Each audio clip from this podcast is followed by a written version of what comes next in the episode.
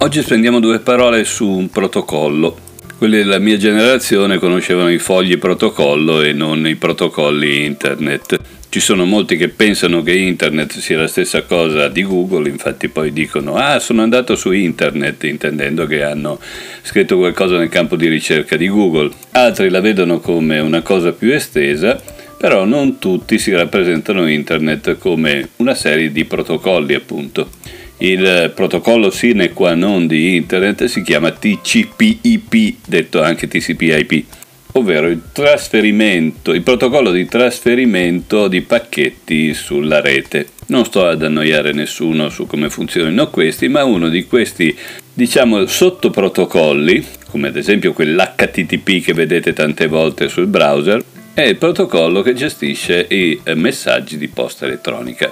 Tanto tempo fa, quando c'erano ancora i modem 4000 bit per secondo, la posta elettronica era ben poca cosa, era, ti facevi ciao ciao, cose che potrebbero far impallidire i più smunti degli instant messenger, persino l'SMS. Oggi invece per email passa la qualunque direi, al punto che per molti come sottoscritto l'email è un po' una zizzania.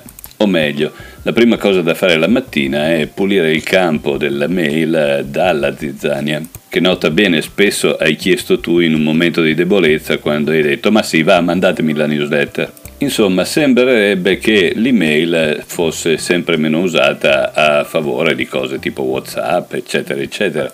Di fatto però l'email, se andiamo bene a guardare, soprattutto fra i meno nerd di noi, è ancora moltissimo usata. Un paradosso che mi è saltato agli occhi proprio in questi giorni è quello per cui molti pensano, soprattutto quelli un pochettino più avanti nell'età come sottoscritto, che una cosa per email sia più santa delle altre sia meno digital, sia meno nerd. In realtà l'email è solo un protocollo, ovvero una forma diversa per trasmettere le cose ma noi non la vediamo in quanto protocollo, per noi non è una cosa diversa per trasmettere le cose.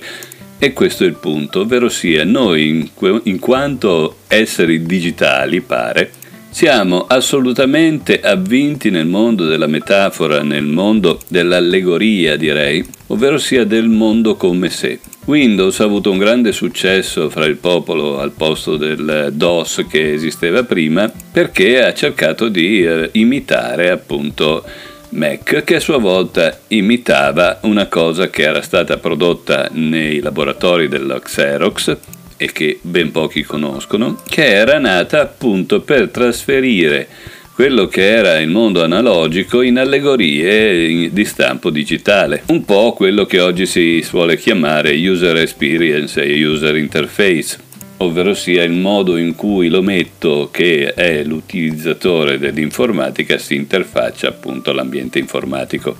Ebbene, noi le email, proprio mh, trasferendo giustamente il significato inglese del termine, l'abbiamo sempre chiamata posta elettronica L'abbiamo raffigurata con eh, la cassetta delle lettere all'americana e i messaggi con la bustina che si apre. Per questo per molti di noi l'email è meno digital delle altre cose e eh, chi è più avanti nell'età, ma non solo direi, si trova più a suo agio con l'email perché in fondo è un modo per spostare la scritta con la penna o la macchina da scrivere se vuoi. Ecco un paradosso. La macchina da scrivere che nei film con Renato Rascia di tanto tempo fa a suo tempo era vista come una sorta di meccanizzazione della scrittura che avrebbe seppellito la scrittura manuale, in realtà oggi è dimenticata, sostituita dal computer se vogliamo, a tutto vantaggio invece della penna che torna e continua ad essere valida nel tempo.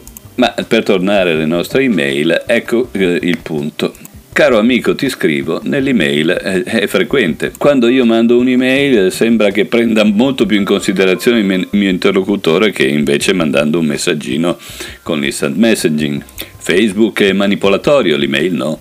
Mi sono trovato più volte a dire ma perché eh, certe discussioni invece che mandarcele per email in questa maniera abominevole che conosciamo tutti in cui uno nel rispondere cita in coda della propria risposta le varie citazioni di tutti gli altri rendendo delle sindoni infinite nostra, il nostro messaggio un sudario di letture che nessuno vuole affrontare, ma che poi quando dici ma io non ho capito di che cosa stiamo parlando, qualcuno può bellamente risponderti perché non hai letto da dove è incominciata la discussione e poi diventano pesantissime da scaricare soprattutto con i cellulari perché contengono allegati a non finire che invece di essere posti come link a delle, degli spazi esterni ormai facilmente disponibili in tutti i cloud vengono incollati all'interno del messaggio di posta rendendolo ancora più pesante e ancora meno leggibile anche perché alle volte questo contenuto è poi un Word che tu non hai nel cellulare usi solo il cellulare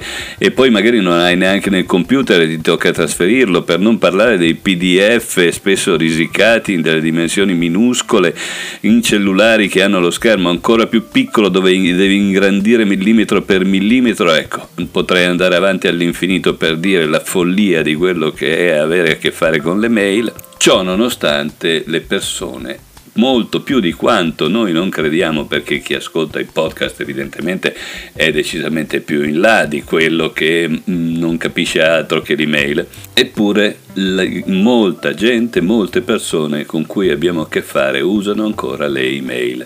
Dobbiamo tenerlo presente questo fatto Dobbiamo tenerlo presente soprattutto se queste persone possono essere ad esempio nostri clienti o nostri interlocutori o far parte di un'associazione in cui noi lavoriamo. Ecco, ci sono associazioni che eh, trovano abominevole tutto quello che ha a che vedere con il digitale, però salvano l'email.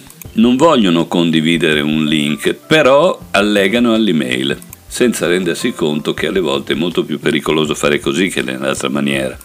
In definitiva, perché l'email ha così successo? E questo, se vogliamo, è dove andiamo a parare con la nostra chiacchierata. L'email continua ad avere successo perché nonostante tutto noi siamo e rimaniamo esseri analogici e questo maledettamente non lo si vuole facilmente capire, non lo vogliono capire soprattutto i cosiddetti iperdigitali, ma se poi sono proto-digitali, ovvero sia sono gli informatici, e qui ecco, mi piace citare un piccolo aneddoto di quando in un'azienda con cui collaboravo andai a parlare con il responsabile della comunicazione informatica alla nascita dell'intranet dicendo dobbiamo mettere in piedi una redazione. E lui interloquì dicendo ah, facciamo pure quello che volete voi perché noi adesso siamo orientati al cliente. Però io devo dire una cosa, non ho mai capito questo fatto di quelli che fanno le redazioni e pensano che le redazioni siano qualcosa di diverso da un database. Nell'informatica tutto è un database e quindi anche eh, la, la rivista online non è altro che un database. Ecco, il digitale per molti è rimasto ancora quello dell'informatica di questo signore qui di, degli anni, stiamo parlando della fine degli anni 90 mentre il digitale in fondo è la riscoperta o dovrebbe essere la riscoperta di quello che è la user eh, experience, l'esperienza dell'utente. Se l'esperienza dell'utente è analogica, i nostri spazi di rapporto con gli strumenti elettronici devono essere analogici, ma devono esserlo soprattutto per aiutare la persona che ha ancora bisogno di rappresentarsi la busta con la letterina dentro spedita in maniera elettronica, piuttosto che un social, un telegram o quello che deve essere, che è una serie di connessioni in cui si ha paura di perdersi. Nella bustina con la letterina non ci si può perdere ma che cos'è poi invece questo Telegram? Che cos'è questo podcast? Devo abbonarmi a un podcast? Eh, ma se io mi abbono a un podcast devo pagare. Devo commentare, posso commentare, posso dire, ma dove commento, dove metto? Oh, queste diavolerie moderne. Ecco con che cosa abbiamo a che fare quando parliamo di questo mondo cosiddetto smart dello smart working, dello smart home, della domotica o che ne so io. Una volta c'era una collega che era proprio informatica che era convinta che non si dovesse andare vicino al computer quando si aveva l'influenza perché gli si attaccava i virus. E non è una battuta. Siamo persone e in fondo questo è bello così. Possiamo cambiare, mm, possiamo davvero, e questo ce lo dobbiamo tenere riservato in tasca.